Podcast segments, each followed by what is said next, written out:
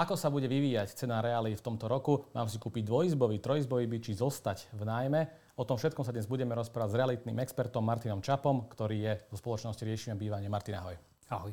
A ako som spomenul na začiatku, my sa dnes budeme rozprávať najmä o realitách, ale aj o tom, že ako trošku tie krízy a pandémia a energetická kríza, inflácia, ako zmenili ten realitný trh. Pretože kým sme si na začiatku pandémie hovorili, že ceny pôjdu nehnuteľnosti nižšie, zistili sme, že to tak nebolo. A teraz prišli iné krízy. Máme tu energetickú krízu, vojnu na Ukrajine, prílev utečencov. Tak poďme sa porozprávať, aký je aktuálny stav, čo sa deje s realitným trhom v roku 2023. No a áno, zaujímavú dobu žijeme. A presne tak, COVID, mali sme nejaké očakávania a bolo to celé naopak. A dokonca aj samotná Ukrajina, keď e, začal konflikt, e, tiež boli očakávania a nejakým spôsobom až sa tak nepretavili do nejakej, nejakej reality realitnej.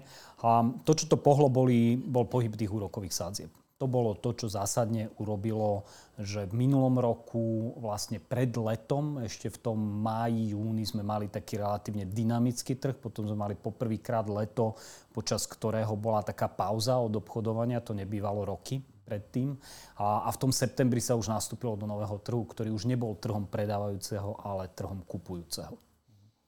Takže keďže to pandémia trošku nezmenila, tak teraz hovoríme, že, že sa nie, možno, že povedať, že výrazne mení ten trh. E, videli sme už e, predikcie expertov, ktorí tvrdia, že dramaticky bude väčší rozdiel medzi novostavbami a staršími bytmi. Tak e, aká je teda realita? Alebo čo očakávate? Čo sa stane s tými že novými bytmi, novostavbami a s tými staršími bytmi? Bude taká veľká priepas medzi nimi?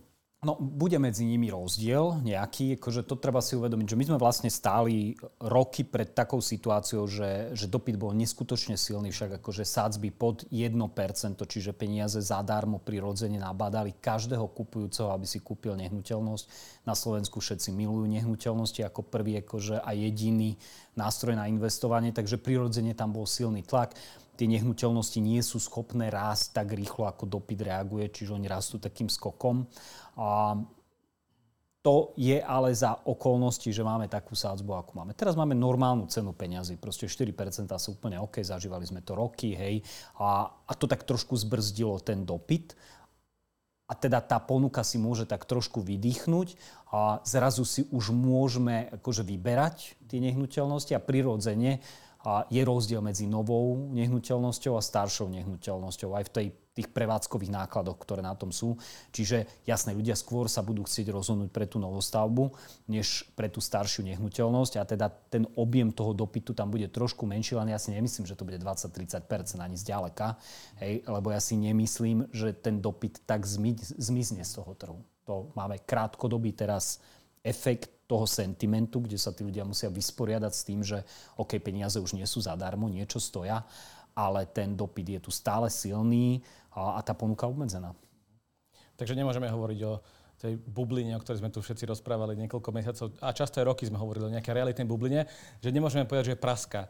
Hej, nie, nie, nie, myslím si, že nie. Ono je to aj vidieť podľa toho priebehu, čo je, že áno, ten trh spomalil. Áno, za minulý rok sme videli, pri, že tie ponukové ceny nehnuteľnosti, ak boli nastavené povedzme v máji, júni, už neboli schopné sa realizovať v septembri, oktobri za tú cenu. Mali sme tam niekde nejaké zľavy, hej, niekde v rozpetí do nejakých 10%, vynimočne, možno, že niektoré lokality, niektoré nehnuteľnosti aj 15%, ale to bolo len také akože zreálnenie, lebo ono totiž to tie ponukové ceny, ktoré sme mali ešte pred tým letom, a tak jak vlastne dlhší čas, oni už zohľadňovali ten budúci rast, ktorý všetci tam čakali. Teraz ho už nečakajú, čiže je to trošku iné.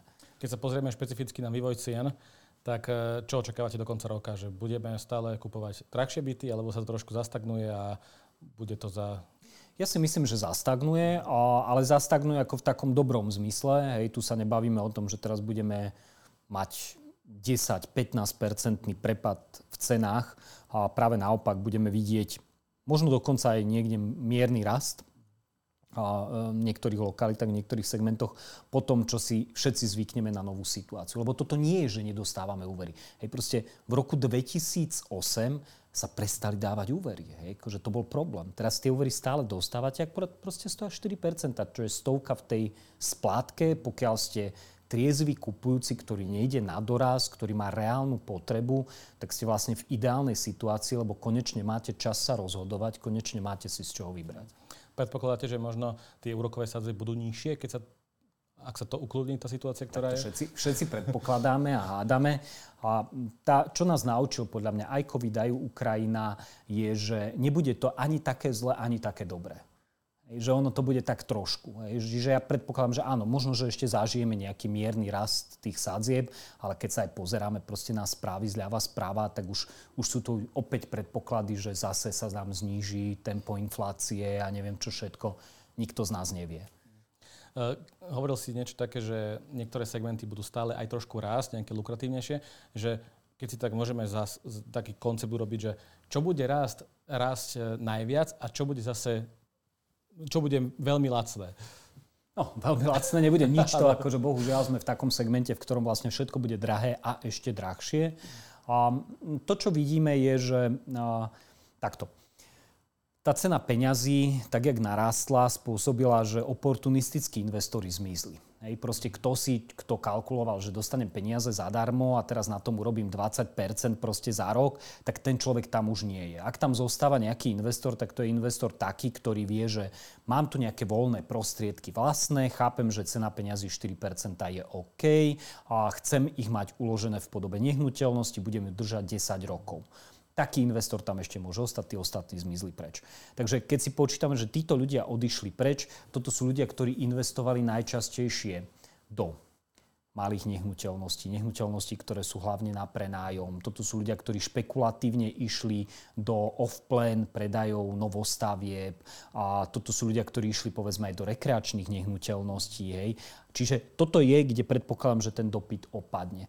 Ten dopyt, ktorý nezmizne, ktorý je tu definovaný demografiou, a to sú všetky tie bývania proste prvé páry, prvé bývania, a zrelá rodina, pri, prirast, prirastok do rodiny a podobne. Čiže rodinné bývania sú veci, ktoré si podržia svoju cenu, obzvlášť keďže tam už aj dosť záleží na takých tých detailoch. Hej. A tam sa nám stane to, čo sa nám stalo ešte aj teraz, že ak máte zaujímavú nehnuteľnosť, o ktorú by mohli mať záujem rodiny, tak aj tam sa vám aj dnes budú tlačiť záujemci. V tom každodennom živote ty pociťuješ uh, od ľudí, že čo, že stále máte ten dopyt, ale je už trošku nižší alebo aké sú tie vzťahy s tými zákazníkmi teraz? Ja cítim také vytriezvenie silné. Hej. To, to silné vytriezvenie spočíva v tom, že, že predávajúci si museli zložiť uh, takú tú, uh, takú tú nazviem, že povýšeneckú čiapočku, hej, že, že ja mám nehnuteľnosť a teraz všetci sa tu budú tlačiť za zaplatia mi, čo som si ja vyfabuloval. Musia zreálniť proste. Musia zreálniť najprv voči konkurencii a potom zreálniť voči tomu trendu, v ktorom sme. Hej, že nie, ceny proste už dvojciferne nerastú, teraz budú asi stáť a keď chceš zrealizovať transakciu dnes, musíš sa nejako správať. No a u tých kupujúcich a, mám taký pocit, že, že, že konečne prišiel ten ich čas. Hej. Áno, pravda je, že peniaze sú drahšie, ale už to nie je tak, že proste na tej ponuke musím spraviť rozhodnutie okamžite a vlastne aj také zúfale, veľmi kompromisné rozhodnutie. Teraz si už môžu trošku povyberať, môžu si už porokovať nejaké podmienky a môžu naozaj triezvo kúpiť. Ako ako na toto vytriezvenie reagujú developeri, pretože vidíme, že už teraz začínajú ponúkať, že parkovacie státe zadarmo, kuchynskú linku v cene, že začína taký boj od, od toho zákazníka? No ten boj, áno, to je presne. Je, je určite u sekáčov, kde ten de facto predávajúci môže akurát možno, že pracovať s tou cenou, možno, že si vybrať lepšieho maklera, ktorý urobí lepší marketing, lepší obchod okolo toho celého. No u tých developerov je to to isté. Hej. Sice mnohí hovoria, že, a že developeri stačí, že počkajú, hej, lebo ceny vstupných týchto že nákladov a tak ďalej tiež neklesajú, beriem, ale aj developer je pod tlakom času. Hej. On potrebuje, má nejaké momentum stavby, z toho vyplývajúce nejaké finančné záväzky, takže aj on musí nejako predávať a tam sa potom deje presne to, hej, že parkovacie miesto, kuchynská linka a tak ďalej. Nejaký benefit už je aj tu. A keď sme pri tých developerov, tak podľa Národnej banky Slovenskej dostupnosť bývania na Slovensku najhoršia od roku 2011. Mm-hmm. Stále to platí? Je to tak stále? No ono sa to už začalo zhoršovať nejakú chvíľku dozadu, lebo to tempo rastu tých cien hej, počas tých covidových rokoch, rokov 21, hej, 2020, to je to, kde to naštartovalo. No a teraz tu doklincovala ešte tá výška úrokovej sádzby. Takže prirodzene, áno, je to najhoršia situácia, ale ono sa to spokojne môže zmeniť hneď v ďalšom roku. No. Môže sa stať niečo také, že začne byť pretlak e, toho, tej ponuky a tým pádom Uh, lebo tie developerské projekty sú, aké sú, že nie je ich veľa, mm-hmm. ale predpokladáte, že ich bude postupom času viac? Máme, máme, máme dosť rozostávaného, ale napriek tomu si neviem predstaviť situáciu, že by sme tu mali pretlak. To uh, naozaj, keď to budem brať ako, že jediná situácia, kedy sme zažili taký ten dramatický pokles, bol ten rok 2008-2009, a to, bol, to bola ručná brzda. To bolo doslova tak, že ľudia mali proste paniku, hej, proste čo bude toto nie je tá situácia. Hej. Tu nás stále ľudia triezvo rozmýšľajú, stále vidia, že áno, neborti sa systém, nehnuteľnosť je dobrá nehnuteľnosť a investícia dlhodobo, tie peniaze niečo stoja, úver dostanem. Ale... Čiže to, toto je iná story. Keby si mal teraz ty stať pre rozhodnutím kúpiť si byt, že aké byty, ak to môžeme tak všeobecne povedať, sa teda že najviac oplatí kupovať? Mm, tie rodinné byty, to je to, čo som povedal, hej, niekde okolo toho trojštvorizbového bytu. Ale nehovoril by som to tak ako paušálne. Myslím si, že teraz je ten vhodný čas sa tak dobre rozpozerať na tom trhu. Dokonca by som povedal, že mnohí tu na teraz tak ako vyčkávajú, hej, že ja počkám, kým tie ceny klesnú a potom kúpim. To, na toto by som nehral. Ako podľa mňa situácia, kedy namiesto toho, aby som zúfalo kupoval jeden byt, som tam mal 5 alternatív a mohol som si dobre vybrať, to je už benefit. To je už benefit pre toho kupujúceho, kde ja sa môžem dohodnúť, dobre, možno tam bude aj možno nejaká mierna cenová úľava, ale bude tam možno, že termín odovzdania, čo, som ta, čo tam zostane v tej nehnuteľnosti a takéto veci. Čiže očakávať, že, že ja počkám, kým to klesne ešte ďalších 15 a potom kúpim, to je blbá stratégia. To by som nešiel. Lebo vždy, som sa rozprával s nejakým človekom, ktorý je expert na reality, on mi vždy povedal, že teraz je ten najideálnejší čas kúpiť. že a nikdy nebol, že taký čas, že tak ešte počkám a vyšpekulujem, či tie ceny budú klesať to, nie. To vyplýva z dvoch vecí. Prvá je, že nikto z nás nevie. Hej, akože tajmovať to tak, že, že, že ten čas, kedy bude ten trh úplne dole, to ja, ja takých ľudí nepoznám, takých dobrých, ktorí by to takto vedeli spraviť. Obzvlášť zvyčajne, akože my tie peniaze máme teraz a nemôžeme teraz čakať 4 roky, čo bude hej, a držať ich v ruke. Proste chcem, aby sa niečo s nimi diali. Čiže to je, to, dialo, to je pr- prvý dôvod. No a potom, potom je aj ten druhý, hej, že, že ono reálne, ak nie som špeciálny investor, ktorý má strašne veľa peňazí a naozaj má kopec alternatív, tak proste tú investíciu mám spraviť, alebo tú kúpu mám spraviť vtedy, keď som pripravený. Teraz, keď mám tie peniaze, teraz, keď mám schválený ten úver, teraz, keď mám tú potrebu v, ro- rodine. A ak je to tak, tak v takom prípade ten čas nákupu ideálny teraz. A keď sa bavíme ešte o tom rozdiele, že, že novostavba versus starší byt, tak často sa stretávam s tým, že um, hoci si kúpim ten starší byt, potrebujem do neho zainvestovať nejaké peniaze, čo mi v konečnom dôsledku možno vyrovná tú cenu tej novostavby, tak ako možno rozmýšľať pri tom výbere, že mám ísť radšej do staršieho bytu, síce je lacnejší, ale musím do neho trošku zainvestovať, alebo si mám kúpiť tú novostavbu a postupne si to nejako budovať? Tam sú dve veci. Prvá je tá, že aj tak všetko definuje lokalita, hej, v ktorej sa nachádzam.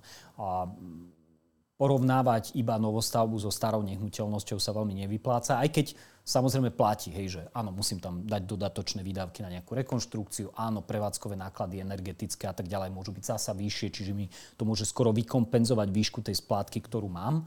A, no ale zvyčajne výstavba nová sa deje v nových lokalitách, ktoré zase majú svoje špecifika. Keď bývam v nejakej starej lokalite, zabývanej, tá je zase trošku iná, čiže tá staršia nehnuteľnosť tam má istý benefit. A je tam ešte jedno druhé hľadisko, čo sa týka novostavby, čo sa týka starších nehnuteľností. A doteraz sa o tom veľmi nerozprávalo, že, že ísť do kúpy nehnuteľnosti a tie novostavby sa predávali z papiera doteraz. To nebolo, že som mal hotový byt. Ak bol hotový byt, tak to boli tie C, ktoré sa nepredali. A tam už zase to porovnanie stará nehnuteľnosť, nová nehnuteľnosť vyzerá trošku inak. A dnes tá kúpa off-plan z papiera developerského projektu, hoci je aj v nejakej prebiehajúcej výstavbe, nesie so sebou podstatne vyššie rizika ako tá stará nehnuteľnosť. Um, k tým úrokom, že keď začala kríza, sme si mysleli, že tie úroky budú raketovo rásť, dostanú sa na 5, 6, 7, 8% možno.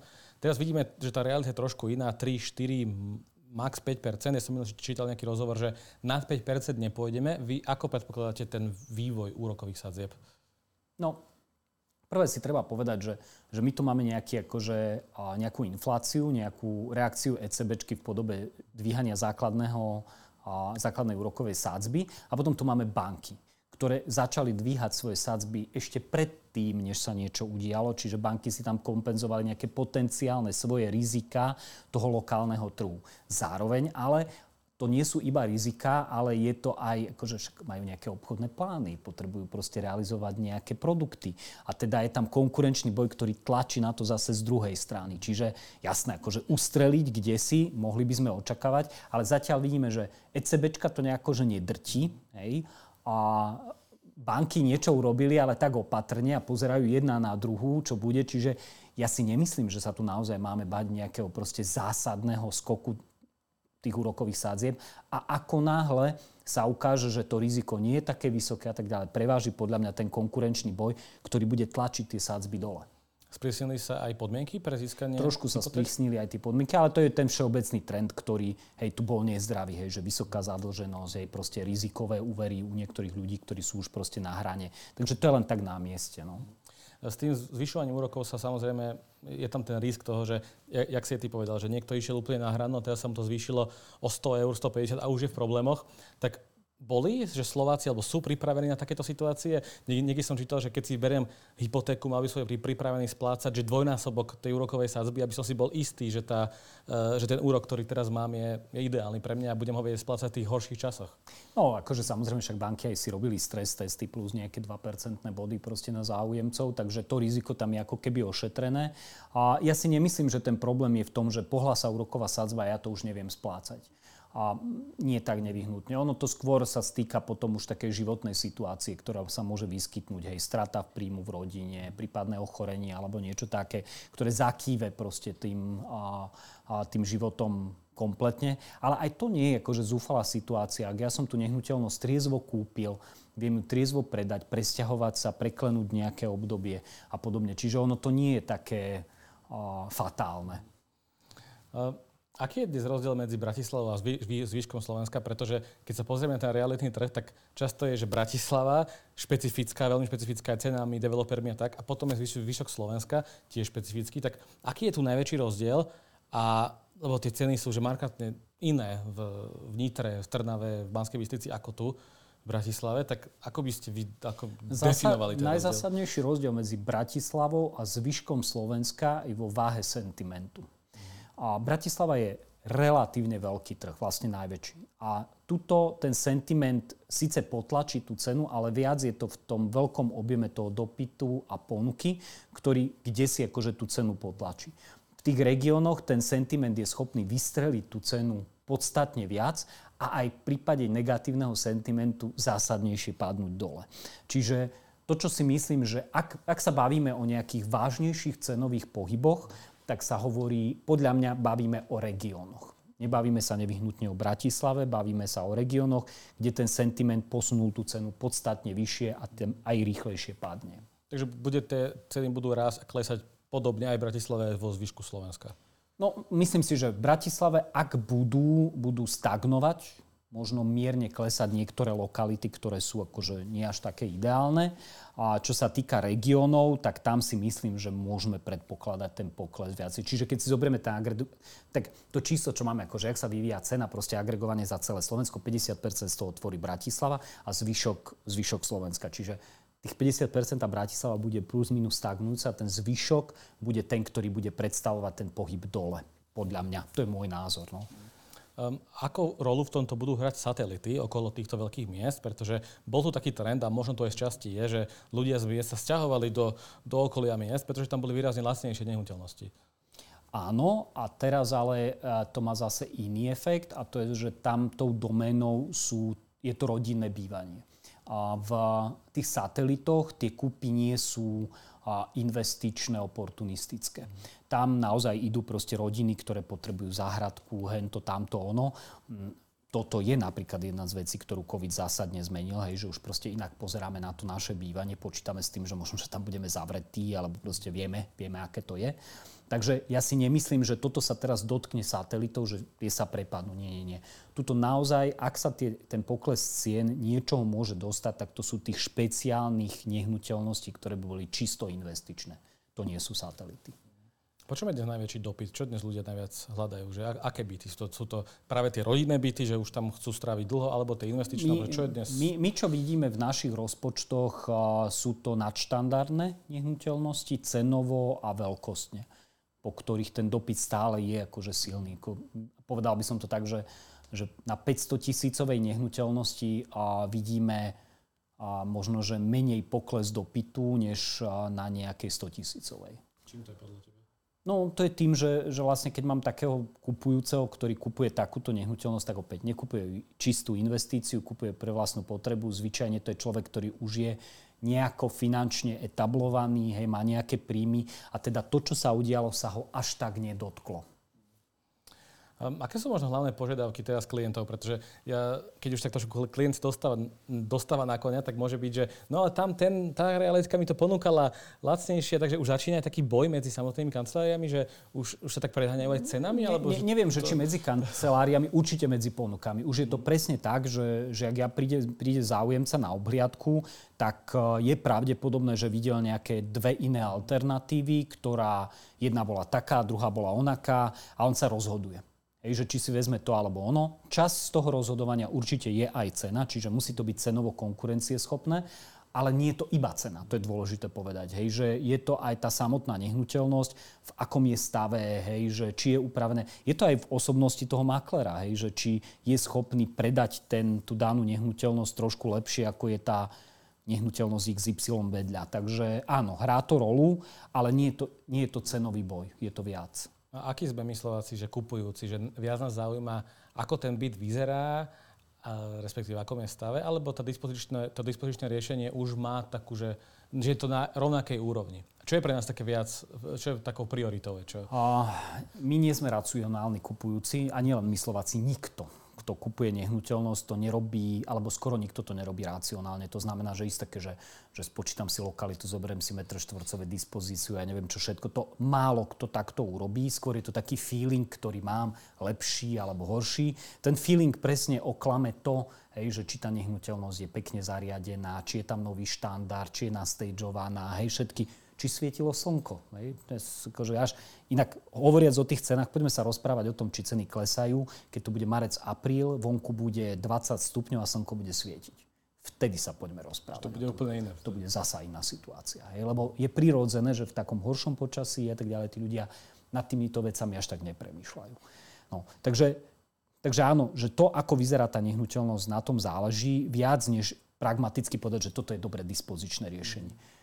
Jasné, keď je niečo úplná blbosť, hej, a niečo vám tam vadí, tak to tí ľudia vedia povedať, ale mať dve porovnateľné dispozičné riešenia, to už skôr potom dojde na také špecialitky ľudí, že ja chcem mať oddelenú kuchyňu, alebo ja nechcem mať rohovú váňu a také tie detaily. Ano. Veľkou témou je samozrejme aj sú na nájomné byty. Mali sme tu pokusy a stále sú na stole, myslím, že veľká výstavba nájomných bytov na Slovensku. V zahraničí je to veľmi že bežné, by som povedal. Uh, ako môže výstavba nájomných bytov zamiešať karty na realitnom trhu? No ona by zmenila, zamiešala tie karty vtedy, ak by naozaj bola masívna. To znamená, že sa tu nabavíme akože nie že v stovkách, ale bavíme sa v tisícoch až v desať tisícoch unitov, ktoré by prišli na trh. Teraz taká pekný, pekná ukážka toho celého je, že, že keď mám nájomný, u nás takto nájomný trh veľmi neexistuje, pretože my prirodzene všetci chceme kupovať svoju nehnuteľnosť. To, to je inak akože zásadná vec, ktorá vplýva na to, jak celý ten trh vyzerá, jak sa vyvíjajú ceny.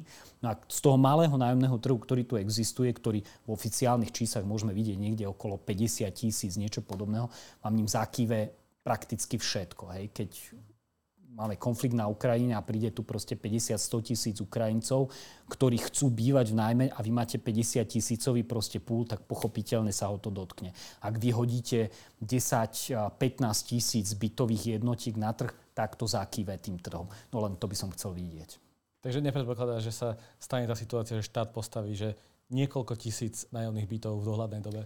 No ja si to neviem predstaviť aj s ohľadom na to, že, že to je proces akože zložitý. Hej. Vy musíte mať pozemky, vy musíte... No, všetko. Boli tu ambície do troch rokov to urobiť.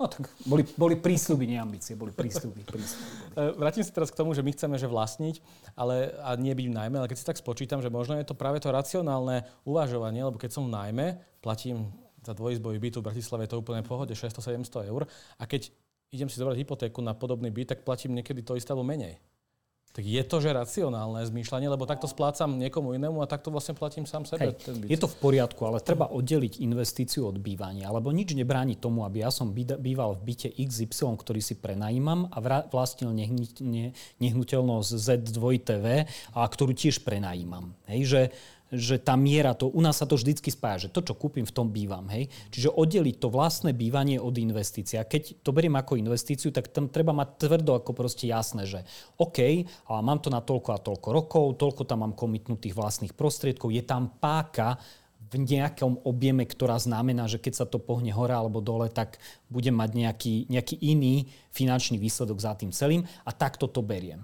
Hej my si to ale vždycky spájame, tie dve veci. A tá vysoká cena a prenájmu a aj nie úplne kultúrne dobre vyskladané vzťahy medzi prenajímateľmi a nájomcami u nás spôsobujú, že v tom nájme nechceme byť. Ale to pevne verím, že sa zmení. No. Čiže je taký predpoklad, že ľudia budú viac bývať v nájmoch? Dáva to zmysel, aby to tak bolo. Hm, a je to podľa teba, že správne? Alebo tak v zahraničí vidíme, že, je, je, že, je, že to je, vlastníctvo nie je také, že už, už ľudia, že nie, nie, že nechcú vlastniť, ale už je to také raricné, že niekto vlastní. No, ja, ja si myslím, že keď mám akože peniaze v realitnom fonde, tak je to presne to isté, ako keby som si kúpil ten nájom. Dokonca je to jednoduchšie, pretože to je likvidná vec, viem to obchodovať, hej. Zatiaľ, čo keď si kúpim tú nehnuteľnosť, to, čo sa nikdy nehovorí. Ja som to možno, že kúpil vo vrchole trhu, teraz sa niečo udieje mimo, čo ja ani neviem ovplyvniť, zrazu to chytám za chvost, už zrazu tá cena toho celého je niekde úplne inde hej, mm. a transakčné náklady samozrejme ešte. To je z pohľadu investora, ale myslím teda z pohľadu ľudí, ktorí budú chcieť bývať, tak bude ten trend, že už sme v tom období, kedy bude čoraz viac ľudí bývať v nájmoch, lebo si nebudú chcieť kupovať nehnuteľnosti? To neviem, či nebudú chcieť. Hej, akože to je tá kultúra. Hej, proste, akože každý tátko, každá mamka nám proste povie, že ak si to kúp, to iba páliš peniaze, keď to dávaš proste pre najímateľovi. A v zahraničí nám to vôbec neprekáža toto robiť, hej, proste v takto fungovať.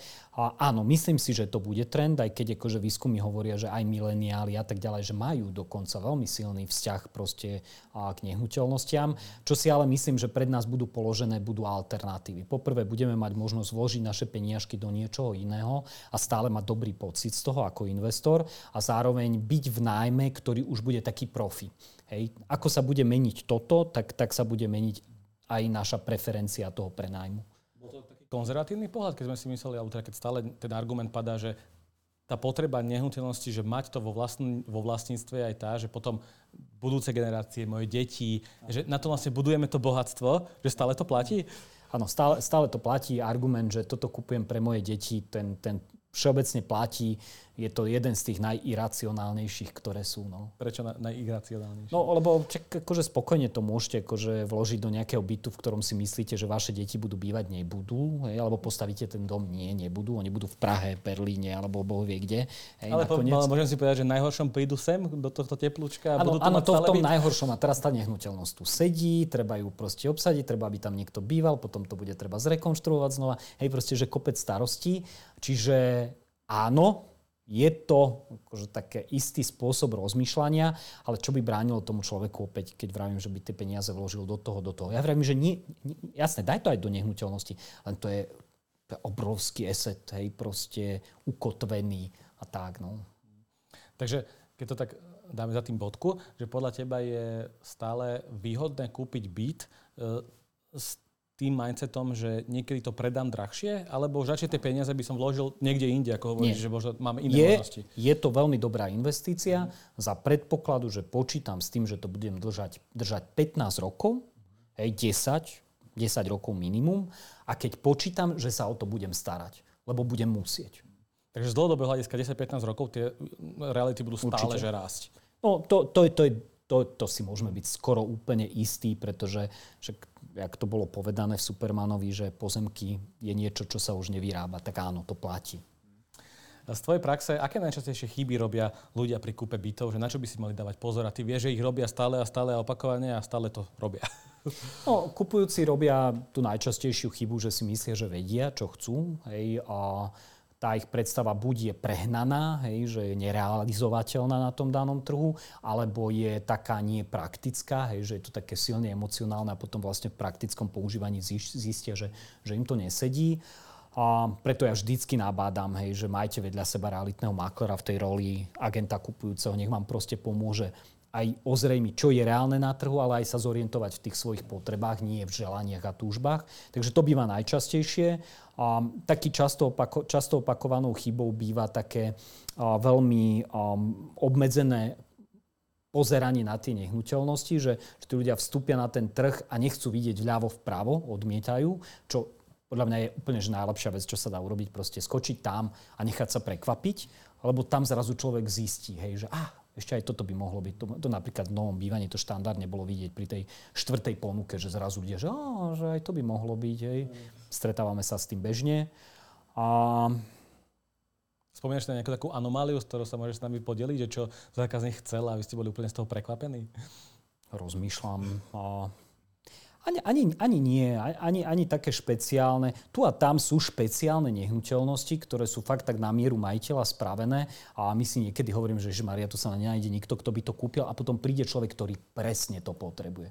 Čiže áno, každá nehnuteľnosť má svojho klienta, len ho musí nájsť potom. No. Ty si v minulosti povedal takú zaujímavú vec, ťa citujem, že Slováci nevedia prenajímať nehnuteľnosti, veľa z nich na tom prerába.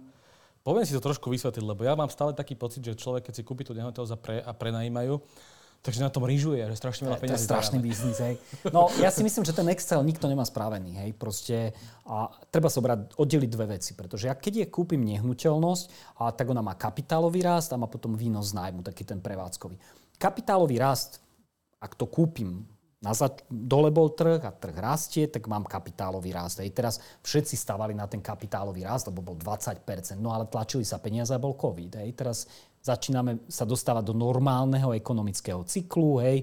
Áno, keď to budeš mať 10 rokov, tak si plus minus safe, ale keď sa tak rozloží na čas, na také dlhšie obdobie tá rast tých cien nehnuteľností, tak reálne my sa tam bavíme niekde okolo 4-5%, čo plus minus sú aj akcie, hej, že, že není to až tak veľa. To je prvá vec. Výnos z nájmu je ten najvážnejší problém pri prenajme, pretože tam tá výnosovosť aj pri dobrom prenajímateľovi, ktorý dobre vybral nehnuteľnosť, dobre ju nastavil, dobre ju prenajal a tak ďalej, je kde si okolo 3%. Hej, čo je strašne málo peňazí. A to ešte nepočítame s tými potenciálnymi rizikami, akože predčasne odíde nájomca, nemám to obsadený jeden mesiac, stane sa tam nejaká delikvencia, hej, proste poruchy, neviem čo, a už vôbec nie, tam nie je zakomponované refit, hej, proste keď držím tú nehnuteľnosť, mám tam 7 rokov nájomcov, tak ja budem musieť vymalovať, opraviť kuchynskú linku, opraviť podlahy a tak ďalej, do toho idú tie náklady. Čiže ak to celé spočítam, zoberiem všetku tú prácu a tak ďalej, to veľmi čiže, nevychádza. Takže ty nám vlastne tvrdíš, že tie nájmy, ktoré platíme, sú stále nízke. Lebo vlastne ten prenajímateľ no. z toho nemá tak veľa peňazí. No nie, nie. Sú, sú také ako zodpovedajúce tej trhovej cene. Akurát tá výnosovosť nie je taká vysoká, ako sa mnohí domnievajú. Mm. Kalkulujú teda s tým, že si kúpia tú nehnuteľnosť a potom ju predajú, keď ten trh narastie o tých 20%. Toho, to asi najviac ich zaujíma, že teda teraz to kúpim, budem to prenajímať a potom to predám, keď ten trh porastie. Áno, Áno, ale príliš veľa sa počúvalo iba tých success story tých ľudí za to posledné obdobie z pohľadu rastu cien. Vždycky veľmi rýchlo sa zabudne na tých ľudí, ktorí nemohli dobre natajmovať ten svoj predaj a museli ho urobiť v situácii, kedy to pre nich až také výhodné nebolo. Poďme ešte teraz tak úplne že do reality mladých ľudí, pretože bývanie pre mladých ľudí je naozaj veľkou témou. Skončím vysokú školu, zamestnám sa, mám nejaké ušetrené peniaze ako pristupovať k tomu, aby som si dokázal zarobiť na prvú svoju vlastnú nehnuteľnosť? Ja viem, že sme sa bavili o tom, že najmy už začínajú byť trendy a sexy, ale že teraz chcem naozaj vlastnú nehnuteľnosť, chcem ísť do vlastného bývania, mám partnerku a teraz uh, je to problém pre mladých ľudí, keď nemajú našetrených, poviem príklad 20%, uh, čo požaduje banka, aby mali, čo niekedy 30-40 tisíc eur. Čo ty odporúčaš? Čo by mali robiť? Na čo by sa mali sústrediť, aby si dokázali zaobstarať vlastné bývanie? No, toto je akože veľká téma. Lebo dostupnosť bývania a dostupnosť bývania pre mladých nie je problémom iba Slovenska, je všeobecne celosvetovým problémom. A tak, jak sa potlačili tie ceny hore, a nielen u nás, ale aj v zahraničí, proste znamená, že, že istí ľudia už na nich dosiahnuť nemôžu. A tí mladí obzvlášť sú akože v tej rizikovej skupine. A keď sa bavíme o tom nájomnom bývaní, tak toto je presne, prečo tam to nájomné bývanie má byť. Preto, aby vykompenzovala tieto náhle tlaky na cenu, hej, proste a na tom trhu, aby títo ľudia, kým sa etablujú, mohli akože niekde bývať a nelamalo im to krk. A, lebo pochopiteľne bývať v najmä a byť schopný si niečo ušetriť a bývať v najmä a minúť na to úplne všetky peniaze, nikam sa neposuniem. A vo všeobecnosti treba povedať, že mať očakávanie, že ja budem kupovať svoju nehnuteľnosť hneď, ak som vyšiel zo školy, je tak trošku omyl. Hej? A prirodzene, keď akože odišiel som zo školy, mám nejaké príjmy, ja potrebujem si vygenerovať nejaký, nejakú finančnú históriu, hej, získať istú skúsenosť. Čiže ja by som do tejto skupiny nedával ľudí, ktorí sú niekde 25, 26, to ešte nie je tam. Ale keď už som 30, hej, už idem reálne zakladať tú rodinu a tak ďalej, tak to už je trošku iná situácia. Myslím si, že ten priestor na vygenerovanie si nejakého kešu pre svoju potrebu tam je. Ale treba sa tomu naozaj cieľene venovať. Dokonca by som povedal možno, že ešte aj počas školy už akože nejakými proste... Že už pracovný... ľudia rozmýšľať nad tým, že musím si odkladať na tých 20 alebo 15 áno, ktoré budem potrebovať. Áno, áno, áno. Ale myslieť si, že my, my máme takú tu, že, že každý by mal si kúpiť svoju nehnuteľnosť, mal by vlastniť svoju. Nie, to nie je pravda. Nie každý. Nie každý má na to. Ale každý to chce. Každý chce, jo, tak to, to, Ježiš Mária, čo chceme všetko. No. Vráti sa situácia aj taká, že niekedy budú banky opäť 95-100% preplácať ceny, ceny tak to ja neviem, ale bolo by na mieste, keby sa tak nestalo, lebo predsa len však riziko je riziko a keď sa pozrieme napríklad na podnikateľ, jak sa nahliada na podnikateľov v uverovaní a podobne, tak to je podstatne tvrdšie než v prípade tých hypoték. Ja stále som nevedel pochopiť tie obdobia, keď sa dávala 100% hypotéka na čokoľvek hej, a, a pri tých sádzbách, ako mne to prišlo celé úplne šialené a to sa dalo naozaj robiť iba v tom absolútnom optimizme, rastúci trh, hej, nič zle nie je pred nami. A teraz vidíme, to posledné obdobie ukázalo, že aj tie najnepravdepodobnejšie veci sa môžu stať. A teda ja si nemyslím, že nás čakajú proste 100% hypotéky. 90 možno hej vo špecifických prípadoch, ale... Takže keď sa zrekapitulujeme, tak ceny nehnuteľnosti nebudú tak výrazne klesať, ako sme si mysleli. Ani ceny, alebo teda hodnoty úvero, uh, úrokových sádziek nebudú tak stúpať, ako sme si mysleli. A tvrdíš, že vlastne máme si zvykať na novú realitu, čo bude, že veľa, o mnoho viac ľudí, obzvlášť mladých ľudí, bude bývať v nájmoch a nie je to vôbec zlé. Áno, áno, áno, áno. Budeme, budeme na takom triezvom trhu. Nič zlé. Aký očakávaš teda ešte nejaký že vývoj do následujúcich rokov? Čo sa bude diať? Také, alebo také trendy, ktoré môžu prísť? No, trendy, ktoré nás čakajú, je, že určite celá tá transakcia bude pohodlnejšia v rámci tej kúpy, že už to nie je taká bolesť, ono to vidieť na tej profesionalizácii tých sprostredkovateľov. Áno, jeden trend v rámci toho rastu bol, že vstúpilo veľmi veľa oportunistov ako sprostredkovateľov na trh, čiže kvalita taká rôzna. A, ale z tých, ktorí zostali, tak vidieť, hej, že, že tá profesionalizácia tam je, a nástroje a rôzne IT veci, ktoré do toho vstupujú. Čiže celkovo ten komfort tej transakcie už dnes vyzerá inak, než vyzeral pred covidom a to je trend, ktorý bude pokračovať. A to je dobré, pretože ja si myslím, že tá flexibilita v tom bývaní a je dôležité proste kúpiť nehnuteľnosť a teraz si myslíš, že ju mám na veky, to je omyl. Budeme to proste striedať flexibilne, ak budeme potrebovať a k tomu tieto zmeny sú potrebné. Uh, pamätám si jedného času, keď v Berlíne boli pokusy, a neviem, či stále to je, sa tam zastropovali vlastne metre štvorcové na, že to bolo 9 eur, alebo tak, nejaké šialené číslo. Uh, takéto niečo, že čo, ako môže štát ovplyvňovať uh, cenu bytov, respektíve na nájmy, pretože sú špekulácie, že, že napríklad v tom Berlíne, že zastropovali jednoducho ceny a hotovo, trh sa môže aj pokrájať. No, viaceré mesta majú nejaké kontrolované nájmy v niektorých zónach, ktoré sú zastropované, hej, proste s nejakou sumou. A No ale to sú tie veľké mestá, ktoré majú aj ten nájomný trh a majú dokonca aj čas toho púl nájomného, ktorý nie je v privátnom vlastníctve, hej, nejakoho proste ovplyvňujú. Ja si úprimne to neviem predstaviť v slovenských podmienkach. My sme tuto oh, ešte strašne ďaleko od toho. No, často tie veľké metropoly majú tie centra, tie byty, že vykúpené ľuďmi na investi- a Airbnb tam fičí a takéto záležitosti, že a, a často sa stáva to, že veľké metropoly majú podobné ceny ako, ako Bratislava. Že, že, že pre, prečo niekedy si viem kúpiť podobn, za podobné peniaze byť vo Viedni a aj v Bratislave. Veď niekedy to nedáva zmysel. Áno, áno, ale to sú iné trhy.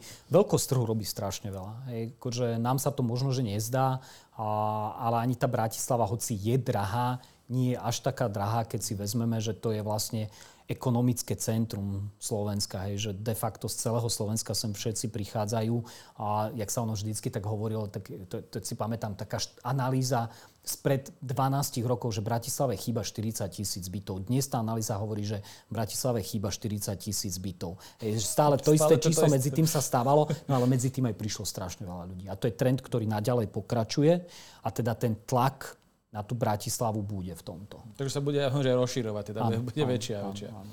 Martin, bol to veľmi zaujímavý, ďakujem ti pekne za rozhovor. Ďakujem. Toto bol Let's Talk Business, uvidíme sa v ďalších častiach. Ahojte, čaute.